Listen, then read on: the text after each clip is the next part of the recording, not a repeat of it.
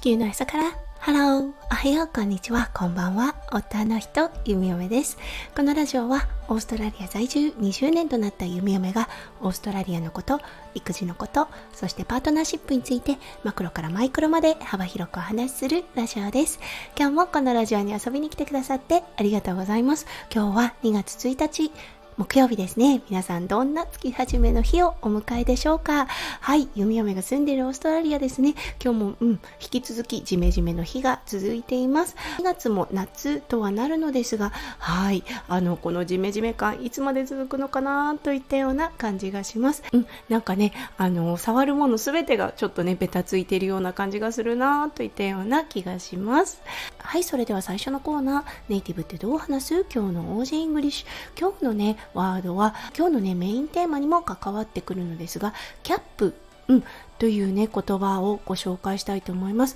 先日ねデイケアで「So we aiming to cap the nap」って言われたんですね。直訳すると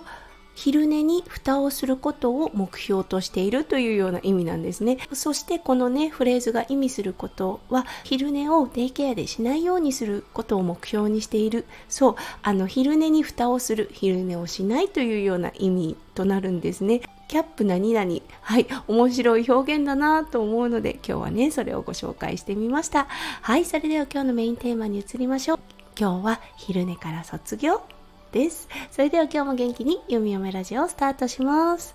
はい。あの、年長さんのね、クラスに上がって、そう、あの、オーストラリアでいうプリスクーラールームというような、はい、あの、学校準備の部屋に、今息子くんですね、クラス替えで、そのクラスに変更になりました。はい。そしてね、そこに変更してから意識の改革があったのかはちょっと定かではないのですが、一つだけものすごくね、変化したことがあるんです。はい、それはね、夜寝れなくなったことなんですよね。そう、あの、デイケアの日に限って夜、いつものね、あの時間にベッドに行っても寝れずに、そう、眠ることができずに、何度も何度もママたちがいる部屋に来て、寝れないと訴えてきます。うん、あれって思ったんですよね。当初はね、あ、そっか、デイケアでね、何か添加物が入ったものを食べてるのかななんて思ったんです。そう、ちょっとね、例えばチョコレートとかのマフィンとか食べてんのかななんて思ったのですが、うん、もしかするととふと気づいたこと昼寝をするからかもっ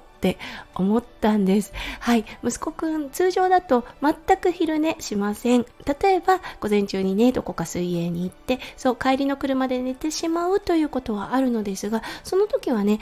そんなに長い昼寝にはならないので夜あの寝れないということはないのですがそうデイケアだとやはり1時間ぐらいしっかり寝るんですよね。そうあそれかもって思ったんです。そ、それに気がついたきっかけは、先日ね、息子くんちょっと体調を崩していて、あ、そうだ、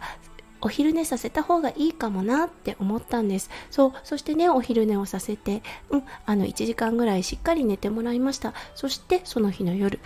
全く眠ることができなかったんですよね。体調が悪いからかな、鼻が詰まってるからかな、なんて思ったんですが、あ、もしかするともうね、体力がしっかりついてきて、そう、1時間ぐらい長いね、昼寝をとってしまうと、完全に体がリセットされて、夜、あの、いつもの時間に寝ることがそう眠りに落ちるということができなくなってしまうのかなって思ったんですはいそしてデイケアのねプリスクーラーのクラスに上がるにあたって先生がね At the end of the year we aiming to cap the nap みたいなことを言ったんですよねそう、先生が言うのは、今年の、うん、あの、この学級の目標の一つとして、はい、あの、今年の末までには、お昼寝を必要としない体づくりをしますというようなね、ことだったんですよね。息子くん現時点で長めのお昼寝はもう必要ないんだっていうことを表してるんだなと思いました。はい。なのでね、先日お迎えに行った時に先生とちょっとね、お話をした。